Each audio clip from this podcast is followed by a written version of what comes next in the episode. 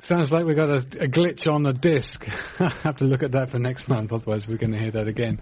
Okay, so uh, welcome to this evening's Ask Your Herb Doctor. My name's Andrew Murray. My name's Sarah Johannesson Murray. Uh, for those of you who perhaps have listened to the show, which run every third Friday of the month from 7 till 8 p.m., we're both licensed naturopathic doctors who were educated in England and uh, came to California, where the land of the free, home of the brave. Uh, we practice um, herbal medicine and uh, nutritional counselling. Uh, have a clinic in Garberville. Actually, you know what? We don't have a clinic in Garberville. That was closed last month, so it was taken over, and I'm actually doing a lot more consulting from home, so it's actually working out a lot better for most people. Um, anyway, uh, the number if you live here for the call in from 7.30 until 8 o'clock uh, is 923 3911. Uh, we get a lot of people calling from all over the states, uh, most shows. So there's an 800 number. It's 800 568 3723. Uh, you can listen to us on the web, kmud.org. And there's a new temporary call-in number. So I'm not too sure if that 9233911 is still active or not. It's not, is it? Well, maybe not. Okay. Well, folks, there's another temporary call-in number. Uh, if you're in the 707 area code, that's 383 9007. Uh, so for people that are listening to the show, uh, calls are welcome from 7.30 to 8 p.m. Uh, if people want to contact us outside of the show, uh, Monday through Friday, uh, either go uh, call us on a toll-free number 1-888-WBM-HERB, or if you want to email either of us, Andrew or Sarah, either Andrew or Sarah at westernbotanicalmedicine.com.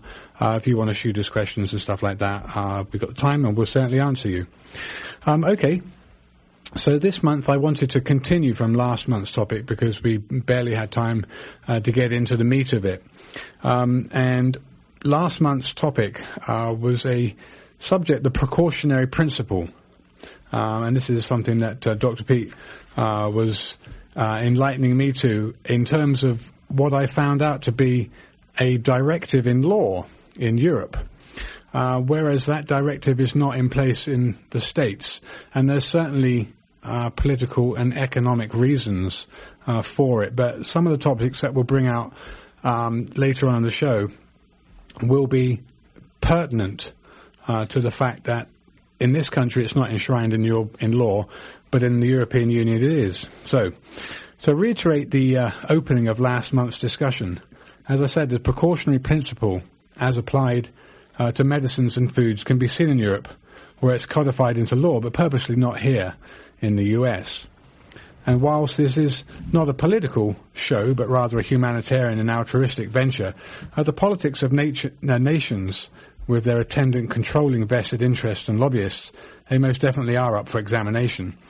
Uh, a regular phrase which bears worthy cautionary advice is if you want to know more, follow the money. And we've all heard that.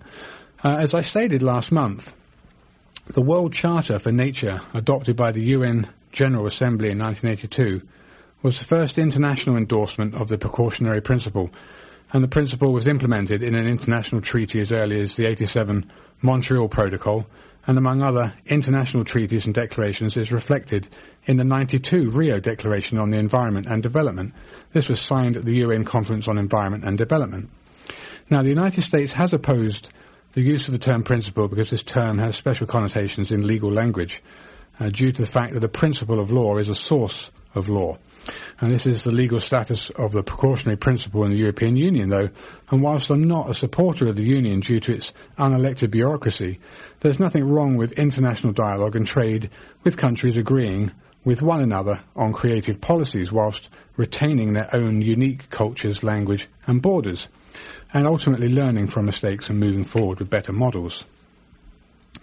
Uh, later in the show here, I wanted to explore the nature of both Chris Busby's article and a recent article uh, was uh, shown from Dr. Ernest J. Sternglass and the relation to the whistleblowing on the dangers of the nuclear industry and the government control of data and disinformation. I know in the uh, election cycle that we've just gone through, the mainstream media uh, certainly had a lot to say about disinformation, and there was quite a, uh, a, war waged by both sides in terms of disinformation or information, so we're all familiar with that term. Um, so as I mentioned last month, Chris Busby's article And the invocation in Europe of the Euratom suicide clause, uh, which we'll talk about later, needs to be closely followed as there are legal ramifications in Europe which can force the hand uh, of willfully corrupt officials and institutions. And this is in regard to accurate reporting on radiation leakage, etc., from these power stations. Uh, on a side note, I am pleased to hear that clean coal burning zero emission power stations are going to be supported once more and that energy independence and lower energy costs can be a reality for us here in the US. Uh, we've previously discussed the disinformation surrounding the lie of global warming and the real reason it was being pushed globally as carbon taxation designed to enslave us all with another life tax just like the lie that with Obamacare you can keep your doctor and there's no penalty for not getting health insurance. Anyway, so Chris Busby's invocation of the Euratom suicide clause looks to pose a credible threat to the nuclear industry, and Dr. Sternglass's publications clearly show the reality that no radiation exposure is safe. So, Dr. Peat, um, are you with us? Yes. And thanks so much for uh, giving your time as you uh, have been doing for some time now, every third Friday of the month. We really appreciate you being here. Um, so, in terms of um, this precautionary principle, just to uh, briefly wrap from last month, so we can continue uh, with the other topics of Sternglass's publication, uh, Busby's pu- publication, and then get into the uh, some of the issues surrounding G- things like GMO and nan- nanotech, as how safe are they and how they've gotten to where they've got. Um, could you briefly uh, go through the um, process again of the um, precautionary principle, how it applies, uh, and then that will help people understand perhaps how in Europe, where it doesn't apply, how things have maybe been managed differently, and then we can look at the bureaucracy and the economic and political uh, involvement or interests that uh, stand to be gained from these people. Um, the, the principle really is nothing but saying that common sense should be uh, incorporated into public policy uh, that it's better to be safe than sorry. Uh, but uh, the uh, it, it's really hard to appreciate uh, why that is so controversial. Uh, that you should know something about the probable effects of any action you take. Um, I was just reading about the the first big hydrogen bomb test that mm-hmm. the U.S.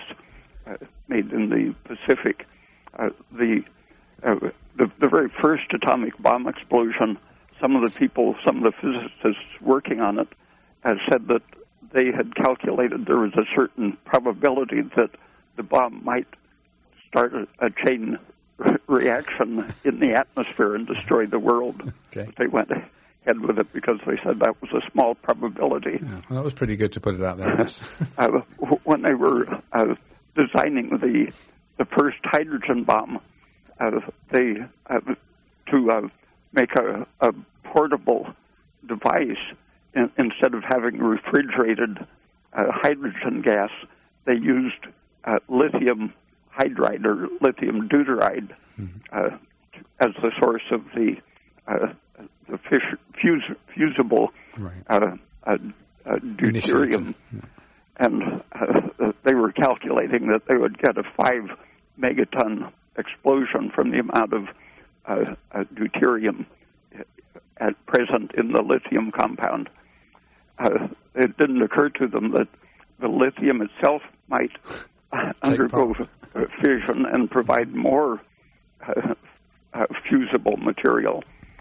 And in fact, that's what happened. The, the lithium itself entered into the nuclear reaction and produced a 15 megaton three times huh? explosion, three times bigger than they calculated, and so it uh, uh, killed uh, a fisherman, uh, irradiated, uh, sickened uh, the people on the Japanese fishing boat, and burned uh, a lot of the uh, sailors and military people who were watching it, mm-hmm. uh, just because they uh, were so confident that they were good engineers and good physicists, uh, they didn't even think about the simple uh, physical chemistry involved, uh, and uh, uh, that whole process, uh, simple ignorance is something that you have to take into account when you're working with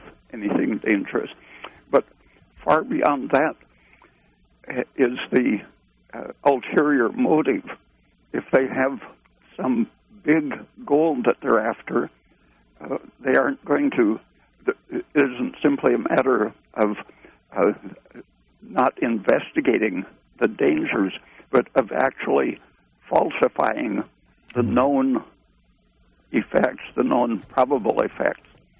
Uh, that's where the, the precautionary principle uh, opens up something much bigger.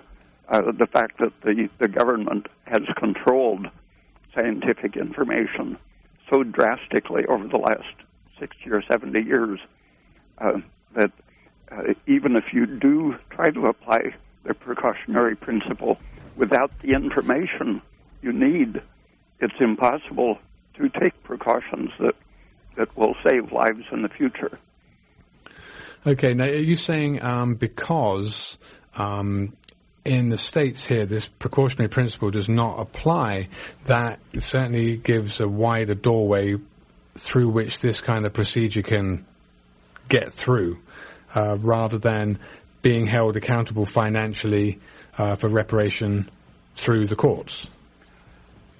Um, yeah, that that is one uh, possible solution to it. Um, if uh, if the information ever comes out that they really knew that they were killing people, right.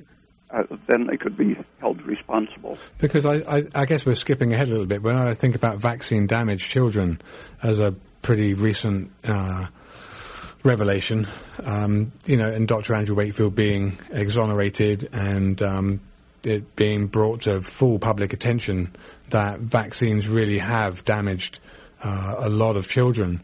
Well, and that's direct. That, I mean, that's the government directly giving the indemnity. Yeah, no, I'm, I'm just saying um, where where that where that kind of thing has existed in this country, there isn't any real uh, there isn't the same simplistic recourse through law for reparation like there would be in Europe, for example, where they apply the precautionary principle in law. Uh, but documents have come out that the insiders in the Center for Disease Control mm-hmm. uh, knew the dangers and uh, didn't right. want it made public. Right. Um, but, yeah. Okay, so that's very different. That's willful or culpable uh, in, in, damage or, or involvement then. And what now? What are you referring to that the CDC did? Um, uh, the um, the insiders knew the um, research showing the risks of of vaccinations as, oh, right. as they knew the the risks of radiation, not just risks, the actual yeah. uh, cause of cancer, uh, premature births, uh, brain damage. Uh, when they are finally forced to um, admit that there is some damage, they traditionally have falsified the quantities of um, uh, toxins or the, the, intensity of the damage to be expected. Um, in in the story that Chris Busby is telling, uh, the government falsified the uh, Hiroshima mm-hmm. Nagasaki damage uh, over a hundredfold uh, shrinkage of, of the a- actual damage produced over the years. So is this because the corporations are lobbying the government? Uh, well, or owning the government. Right. The, the, lobbying reaches a point well, the where they don't. That's not just lobbying; they actually own it.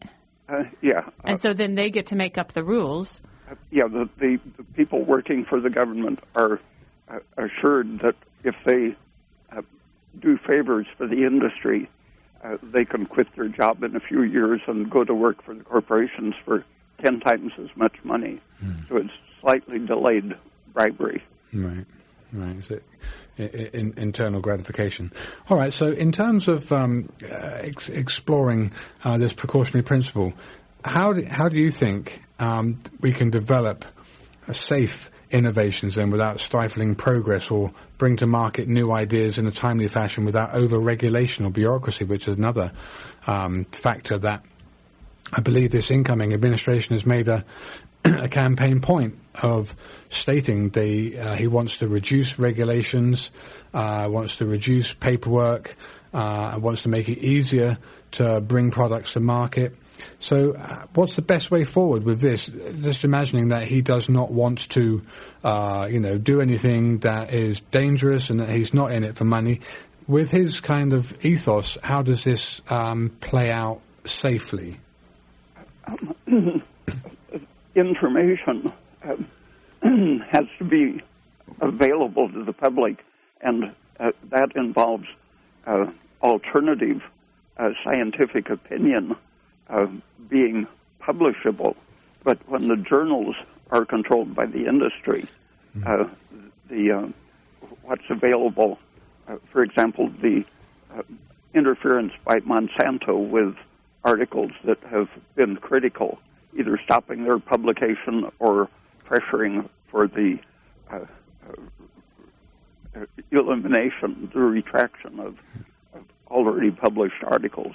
And in the case of health physics and radiation, uh, the, uh, the main journal, Journal of Health Physics, uh, is really a, a, a, house organ of the nuclear industry. Uh, the, the, articles that are published are just outrageously uh, favorable right. radiation, claiming that it's actually good for people to be irradiated. So there's a lot of collusion, basically, between the industry and government. And science. And science, yeah. It's all it's all a ruse.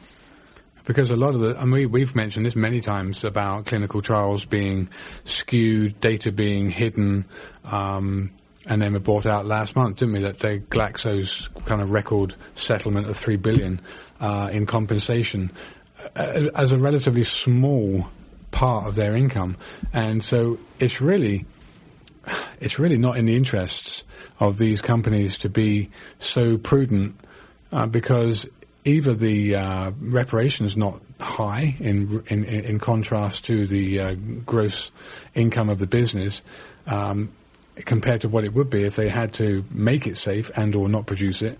Um, and then there's all the lobbying that goes on uh, between government and big corporations that, like you said, is very much an inside job. And if um, there isn't any truth in publication or a movement to provide the truth, and uh, again, we have said this many times that the internet, I believe, is really making a difference to the world population's perception of what is true because there is plenty of information you can find uh, in any argument. And ultimately, you know what? You begin to see what is the truthful side of uh, of what you might read. Well, that's getting changed too. I mean, you try to find something on YouTube and you can hardly find well, it because yeah. there's okay, advertising that, sites point, that yeah. try to tell you what they want to tell you or show you the part of the show they want you to see, not the whole thing.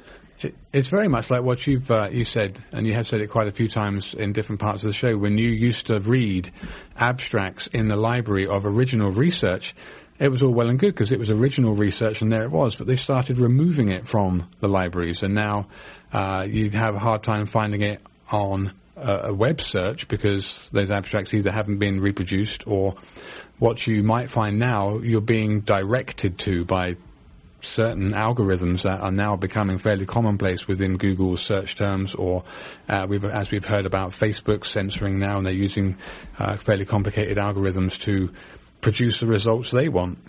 Um, it, yeah, everyone seems to trust PubMed, but um, years ago the librarian posted a notice uh, for students to be aware that PubMed is not a science database, hmm. and I, I, I meaning it's controlled by industry. Um, uh, yeah, and the, it's an industry the, the government, military. Uh, uh, the, um, I compared some articles that were listed in uh, biological abstracts or chemical abstracts, and then looked them up in in uh, Index Medicus or PubMed, and the good articles were simply deleted. Hmm. I would find a, a conventional uh, mainstream idea article right next to it, uh, a very good article. The bad article would be listed in PubMed. The good article wouldn't be. Now, you said biological abstracts, and the the other one that you mentioned? chemical abstract. Chemical abstract. So these are both searchable databases that anyone can look at now if they want to. They're very expensive to use. Uh, oh, are they a pay per publication type um, yeah. subscription? You can't subscribe and then have access to the library. Um, if you get your library to um, subscribe and then are a, a, member of the library as a, a staff or wow. student, wow. Uh, that's the only practical yeah. way to get in. And the libraries, unfortunately, are becoming a thing of the past, aren't they? Hmm. Yeah, shame. Okay, well, you're listening to Ask Your Herb Doctor on KMUD Garberville 91.1 FM from 7.30 till the end of the show at 8 o'clock. You're invited to call in with any questions, either related or unrelated to this month's continuing subject of the precautionary principle in food and medicine. Uh, the number, if you live in the area, there's a temporary call-in number of 707 code 383-9007, or if you're outside the 707 number, uh, there's an 800 number which is 1-800-568-3723. So, uh, Dr. Peat, in terms of um, the I'm trying to think what what is the best way uh, of making this crooked road straight again. In terms of, it's always a case of just follow the money. If you want to know where something's going, follow the money because that's the only thing that people were ever really pursuing uh, in business is the financial gain, unless obviously they are uh, PhD students who are doing theses and doing uh, research that's hopefully not being tampered with or they're not being steered in a certain direction. Well, abstract should have, I mean, fully referenced scientific publication should have the the funding listed at the bottom, and that gives you a cue to mm-hmm. follow the money. So, what uh, what would be the best way in terms of uh, getting a system in place where we could um, free up the bureaucracy and the paperwork, which is so apparent in Europe and the European Union, is a complete mess, and it's very difficult to do anything because of the bureaucratic nightmare of legislation. How how do we get by the um, safety aspects of anything that is either food or medicine or devices that people use, so that there can be a, a truly a, freely true open market um, and bringing product to market in a good time and having a mechanism in place where there is a disincentive to be dishonest and uh, and or dangerous. Um, even though it would be nice to um, be able to use the courts and to have uh, Congress uh, enforce uh, open open information laws, uh, actual uh,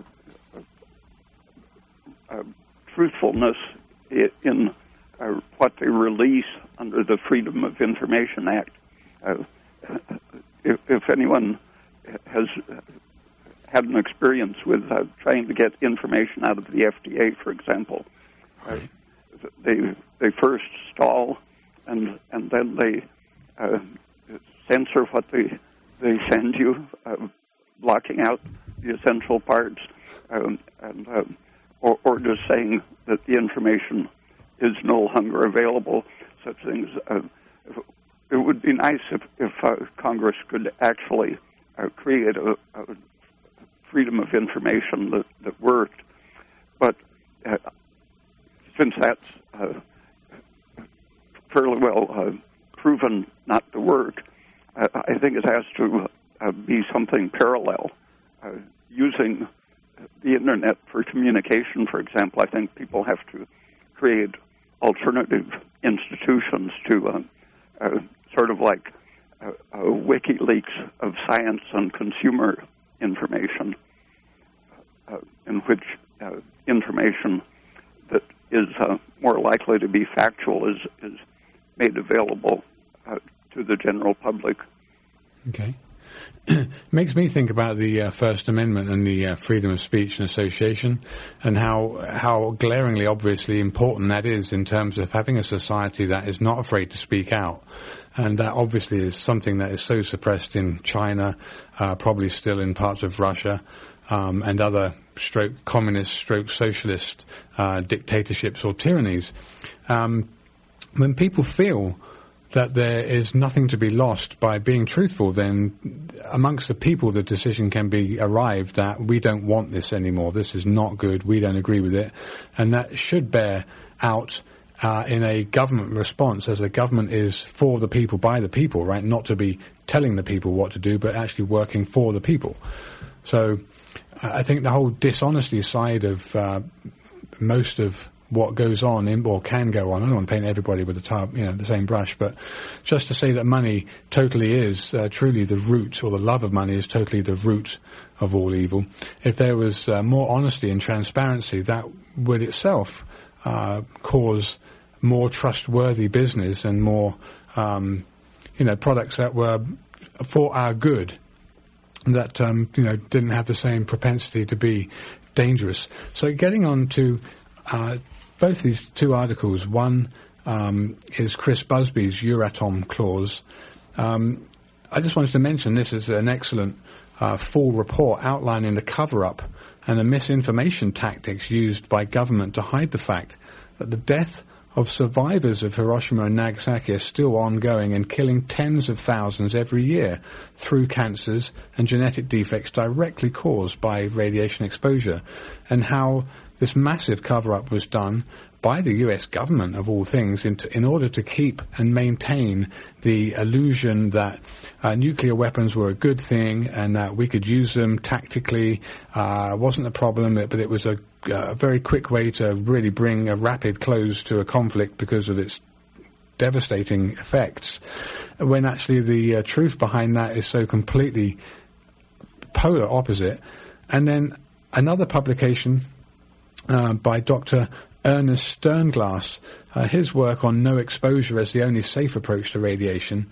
Uh, for our listeners, his work can be seen by typing the search term nuclear witness Dr. Ernest J. Sternglass, uh, and you'll get a full list of publications at http colon forward slash forward slash radiation.org forward slash reading forward slash AJ Sternglass pubs dot HTML.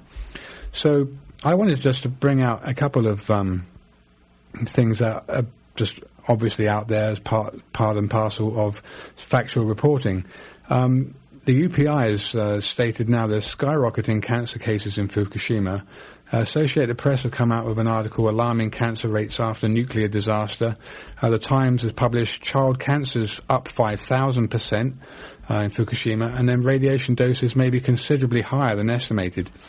Um, another thing closer to home here, uh, before we get into some more of the things that you might want to bring out about Sternglass. I know there was an interesting part of his history there where there was an interesting discussion here with Albert Einstein as part of uh, part of the article.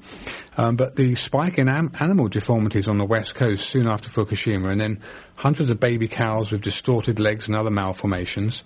And just in February 2017 here, uh, dead whales with a record high number of deaths in Hawaii and carcasses scattered throughout the islands in the Pacific with sick and starving animals a mystery to experts, a possible health effects in parentheses from Fukushima radiation off the coast blamed.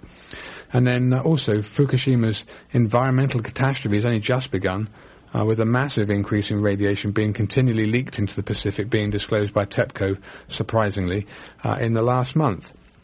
So, in terms of uh, uh, the nuclear industry and the precautionary principle, I think Busby's got it right if he can get this to court safely and or the European Union doesn't just dissolve like it sure looks like it's going to dissolve um, any sometime soon here. Um, how how on earth how on earth can we really continue to defend nuclear energy in the presence of technologies like clean coal that were being rapidly shut down and made far too expensive to operate uh, by the Obama administration uh, in the light of it being a global warming issue when actually global warming is a huge misinformation campaign all based on carbon taxation as a form of lifelong taxation. Um, uh, do you remember when the Three Mile Island yeah. reactor yeah. melted down? Yeah um, the public uh, really started turning against uh, nuclear energy because of the uh, the fear of, of a huge meltdown. Uh, Sternglass uh, got in great trouble. Uh, the the industry defamed him uh, beginning uh, even before that, around 1970. They started saying he, he was totally uh, uninformed and so on because he had the actual inside information uh, showing that the government was uh, underestimating, under declaring the amount of radiation being released by hundreds of millions of times. Right. Uh, actually, uh, uh, more than a million times more was being released than the government claimed or admitted. And the, the nuclear industry, professionally, they taught everyone who worked in the nuclear industry that people like uh, Sternglass and Gofman and Alice Stewart were simply uh, incompetent, right, fanatics. yeah. Um, even uh, Linus Pauling was in trouble. Uh, couldn't uh, uh, do the normal professional things because he was ostracized by other chemists and physicists because of his opposition mm-hmm. uh, to bo- testing bombs in the atmosphere and so on. I, I, part of part of the article of Sternglass is they mentioned the uh, U.S. U.S. Army's um, readiness and uh, um, to to commit all of these underground explosions, and they were going to do hundreds of them uh, to create caverns in which they could store natural gas. And they started, uh, they, I think they did one, um, and the fallout from this was so great, and the uh, contamination was so great that it, um, it fortunately couldn't be covered up. And uh, I know they kind of had to stop that uh, being pushed forward, but they were fully ready to commit hundreds of uh, nuclear explosions to this one project up in the uh, east, up on the east coast. Uh, that whole idea of atoms for peace, uh, such as digging canals right. and producing natural gas release and so on all of that was knowingly fraudulent. It wasn't just a failure to observe the precautionary principle. They knew they had the information right from the 1940s that small amounts of radiation caused uh, infant deformities, uh, stopped brain growth in utero, uh, caused birth defects of, of, a great variety, but especially brain damage. Uh, they knew what it would do, but they, for their their own purposes, to um, uh, be able to uh, wage nuclear war, uh, they uh, pr- promoted this idea that the bombs had a peaceful use, and and that extended to the idea of uh, producing cheap power uh, without counting the the cost of mining the uranium and processing it. Mm and uh, killing the miners by uh, uh, breathing the, the uh, uh, radon and ingesting uranium and so on. Uh, the uh, the military created a myth of uh, free energy and uh, uh, peaceful uses of of uh, the bombs, and because of the public turning against nuclear power, in 1978 as a result of Three Mile Island. Mm-hmm. Uh, a process started in the Pentagon in which they uh, had to revise, come come out with something more scary than nuclear power. Uh, just at the beginning of, of 1980, uh, shortly, just a few months after Three, Three Mile Island, uh, they reversed a, a trend of predicting a new ice age, which had been the data for from the late 1940s until 1979. They were predicting uh, planetary cooling. Mm-hmm. But the Pentagon and the CIA came up with this idea of planetary warming a few months after the Three Mile Island. Or the nuclear the nuclear power industry told yeah. them to do that, right? yeah, and, and well, the military too, because uh, they need the nuclear power as a source of fuel for the bombs.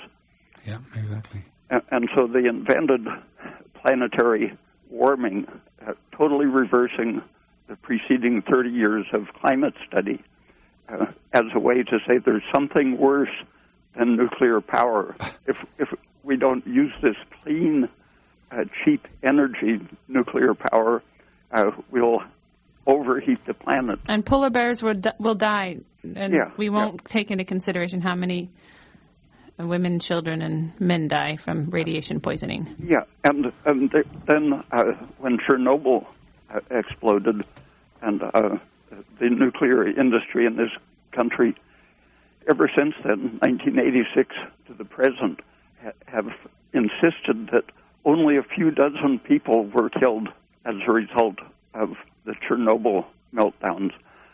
And the the Russians who were best informed on the whole process of uh, Chernobyl and the cleanup calculated that uh, when they did the, the study, it's been about 10 years now, I think. Up until that point, 985,000 hmm. uh, premature deaths from cancer had already occurred sure. from Chernobyl mm-hmm. alone. And cancer is only one of the uh, causes of death from radiation. So if you a million people uh, versus 30 deaths from the U.S.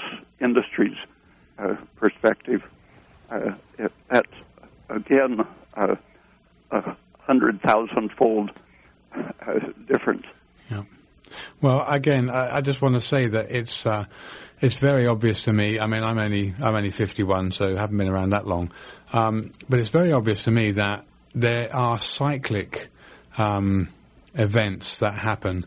And I think it's analogous to the polyunsaturated fats that we first met you and talked to you with in 2007.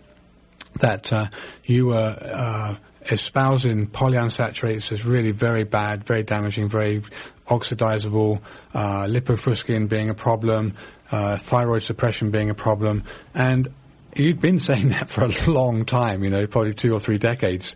And only just maybe in the last year or two years has that revelation become a little bit more mainstream. Um, Actually, my interest in that grew out of my interest in the radiation industry uh, issue in, in the 1950s, uh, because the those are the uh, fats that most uh, break down and become toxic under the influence of radiation. Uh, and an excess of polyunsaturated fats produces the same kind of damage uh, that radiation injury does. Mm-hmm. And uh, my interest in estrogen relates to that because uh, estrogen and ionizing radiation synergize. Each one produces the same sort of damage uh, to the organism. And both of those uh, converge on the polyunsaturated fats in the tissues. So really, it's uh, the government has uh, participated in obscuring simple biological or chemical uh, processes in the organism because each one impinges on some ulterior motive that the government and industry has.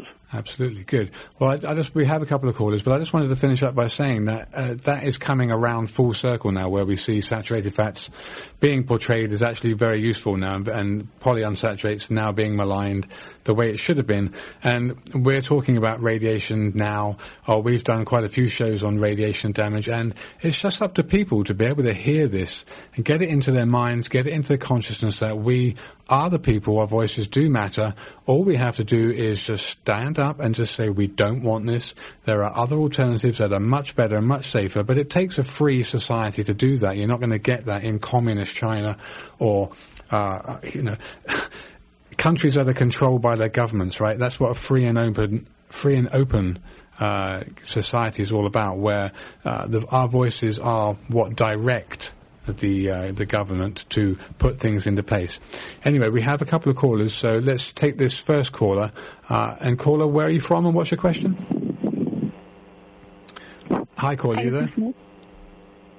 Is this me? Yes.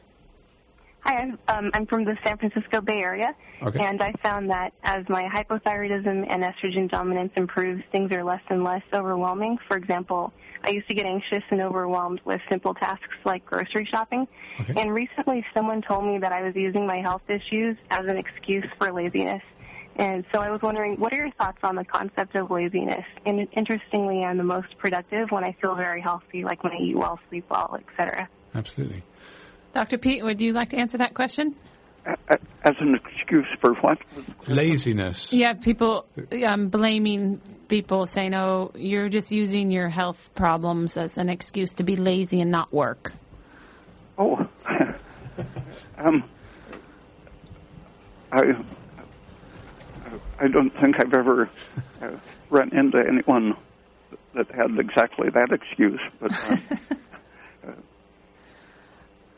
well, I, th- I think uh, what the caller was trying to uh, put through was, uh, well, the way I interpret it straight away was that when you are metabolically deficient, it has a psychological effect, and I think it's a very real effect. And so, um, in terms of improving your metabolic health, everything improves with it.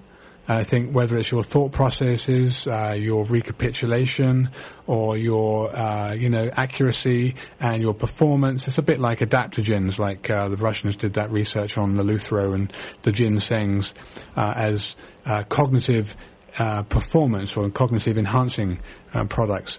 No, when you're metabolically healthy, then you're definitely the most productive.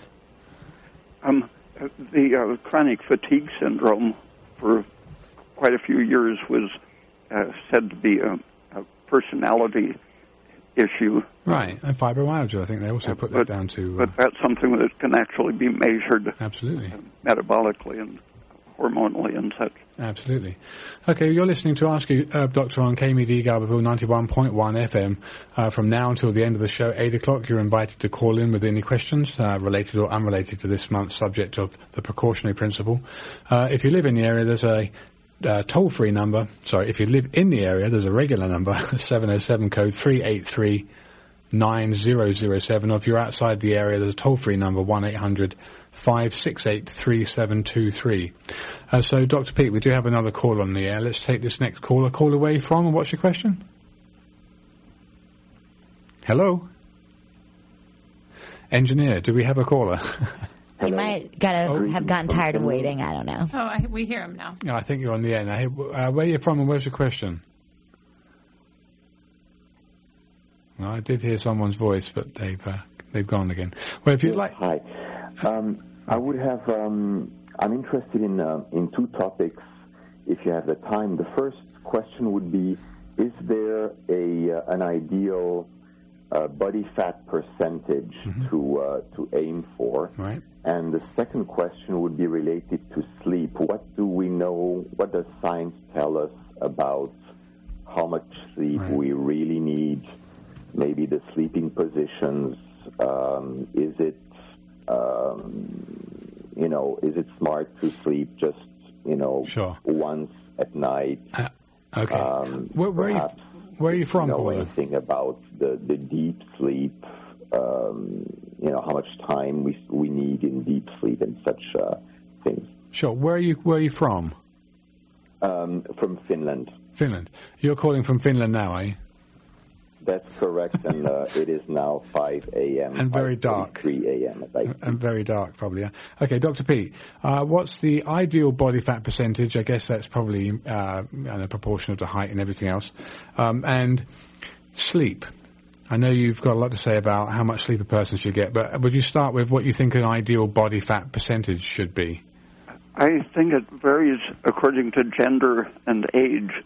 Uh, for example, young women who are overweight have a better uh, uh, outcome of, of breast cancer, a lower incidence of breast cancer than those who are underweight. And what, but, what age are you saying young women? Um, oh, in the 20s and 30s. And uh, uh, one of the uh, greatest increases in cancer is occurring uh, among women between the ages of 25 and the early 30s. Uh, it, it's uh, tripled in the last 30 or 40 years uh, in that age group. Uh, but because of, of that uh, uh, relationship, it, it's better for a young woman to be uh, on the plump side, but then with saturated fat, so uh, uh, yeah, with with a good good diet, and then in older people, uh, uh, being somewhat leaner for women uh, is uh, reducing the risk of breast cancer. But in old people in general, um, mortality is lower with uh, uh, heavier body weight. Uh, they, they, just have a greater resistance to stresses. Uh, so um, you have to look at the individual and their age and gender, and uh, over, overall uh, mortality goes down in old people who are are uh, slightly on the heavy side. So it's very much relative to age then, and uh, age and gender, because obviously that percentage will change then from. Wait, I thought you said the older people who are slightly more plump have a yeah, he did. decreased mortality. Yeah, yeah, right. Same uh, with uh, increased uh, cholesterol and and a, a, slight increase of blood pressure in in old age is is good. Same same with. Uh, what do you think that body fat percentage would be though? Twenty percent, twenty four percent. Um, I think uh, a little higher. That's pretty. That's pretty low. okay, that's too low. Huh? I remember when I was 19. I think I had it measured at 19 percent. Oh, okay. So and 30. the person said, "I don't think you'd uh, ever be able to get pregnant at 19 percent." So how about 30 percent? Yeah, I think 30 percent. 30 percent. Okay. A good average. All right. And now, how about uh, your recommendations for sleep? I know you. Uh, I know you're a good advocate of getting enough rest. Um, the timing yeah, also, and and the quality of the sleep is the thing. Uh, mm-hmm. your your blood sugar has to uh, stay fairly uh, steady, uh, not drop too much during the night. Otherwise, uh, the um, deep sleep is uh, diminished, and the the lighter phase of sleep in which you don't really repair your tissues becomes, uh, for example, in a, a low thyroid person, uh, they might spend eight or ten hours in bed, semi-sleeping, but uh, wake up feeling uh, fatigued and uh, stiff and so on. Uh, and uh, the, the level of blood sugar and metabolic rate are the main things that uh, allow the, the deep and restful sleep. Uh, the, the t- turnover of the brain tissue is very great during the night, and uh, that that's one of the uh, places where polyunsaturated fats in in your, uh, for example, your thighs and abdomen uh, during the night, those are released into the bloodstream, and whatever is in the bloodstream gets built into the brain structure. There's a this terrific turnover uh, uh, constantly during the night of, of the brain substance. Uh, so you want to keep your free fatty acids uh, fairly low during the night by keeping your your blood sugar up, and so uh, having carbohydrates uh, close to bedtime uh, protects the quality of sleep. Uh, they've studied people with cirrhosis of the liver who did much better on all their tests if they had a, a fairly big dose of any carbohydrate, sugar or uh, rice, for example, mm-hmm. at bedtime. And the breakdown that happens with aging primarily happens during the night. Uh, the calcium loss from the bones, uh, it's essentially all in the morning urine or the night urine uh, because that's when the, the stress hormones rise and cause the, the turnover. So uh, if you can take advantage of that rapid turnover uh, if your uh, stores of, of glycogen are high enough to keep the, the free fatty acids down. Okay, good. So, um, I think I think you like to um, you like to suggest that ten hours is really not too much sleep. Uh, no, but you probably don't need that much if it's efficient sleep. Right.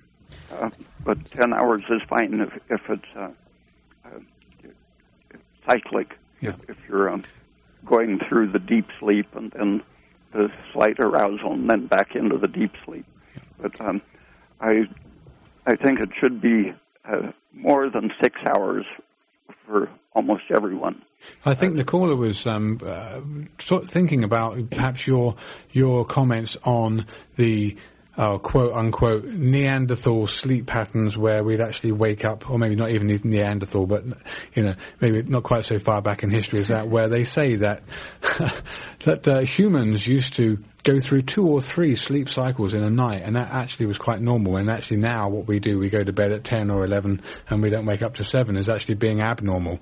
Um, uh, yeah, in, the long winter, uh, where the, the night darkness uh, would be stressful if they wake up and and have a lunch in the middle of the night. Mm.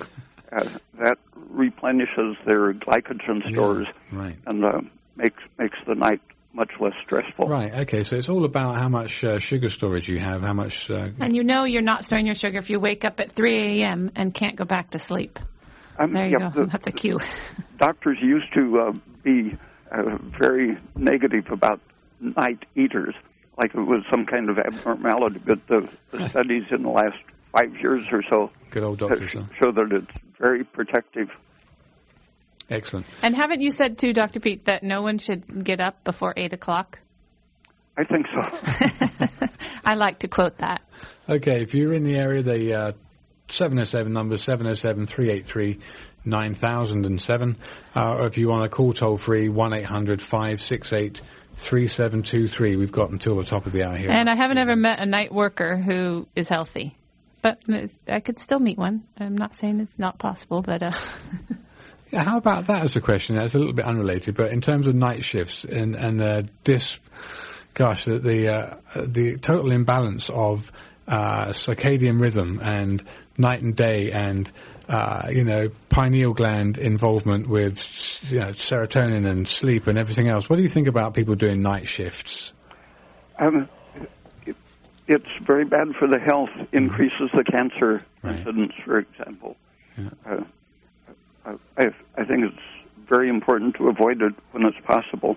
Yeah. Okay. All right. I think we do have somebody calling in here, so let's just see if this call is actually a call. I was going to uh, question a little bit if we didn't get any more callers about clinical trials and how, because uh, I know that you've certainly got uh, experience with publishing uh, material and the whole clinical trial um, uh, basis and the mechanisms. But anyway, we have a caller here, so let's take this next caller. Call away from, and what's your question?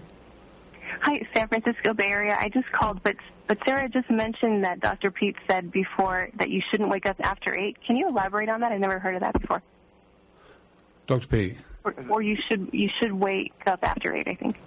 Right. Yeah. You you shouldn't get up before eight o'clock in the morning. And Dr. P, is that because of cortisol levels that are very high at the early hours of the morning? And if you try to do much, it's a real strain on your system. Uh, yeah. For example, uh, people who would go for a jog first thing in the morning uh, without eating.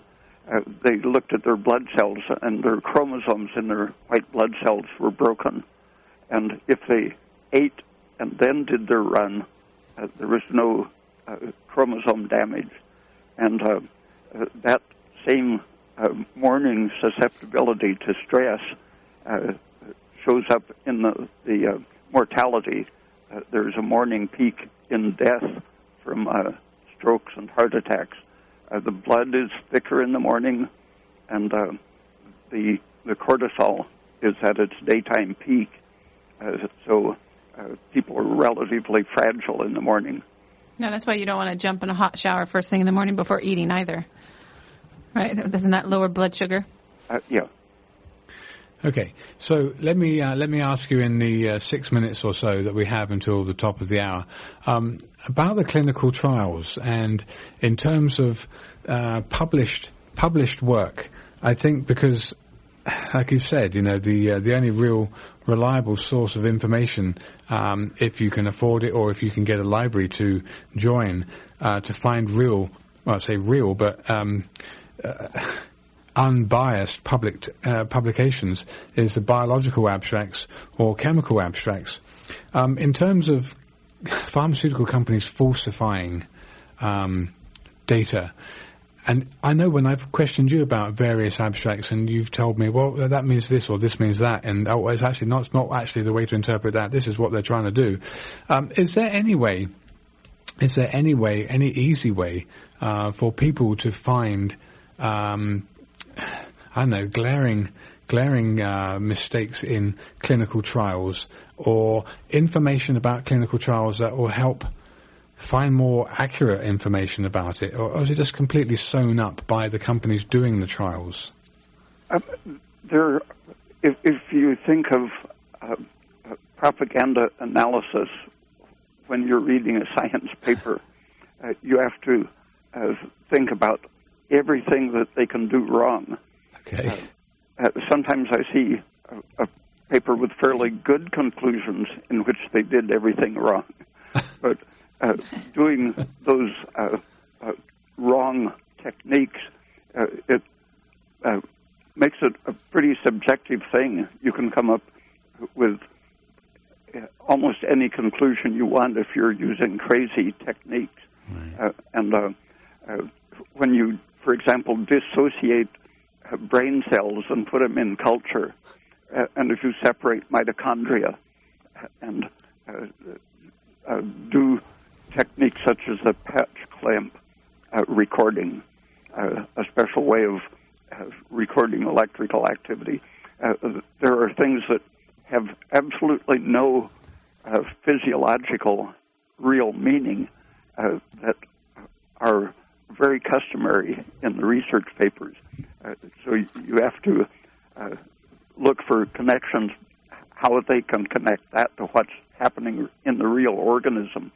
And if you look at studies on animals, uh, they can do things to animals, the intact animal that you can't do to a person, and and so you can uh, get very good information if you use an animal that's a good model of a person. But if you use, for example, a rodent uh, with its night cycle and, and forget what time of day you're doing the experiment, uh, they're stressed if they're a, a, nocturnal animal and you do experiments during the daytime hmm. when they normally would be sleeping. Right. Uh, so you have to uh, look at the whether the animal is a good model of the person.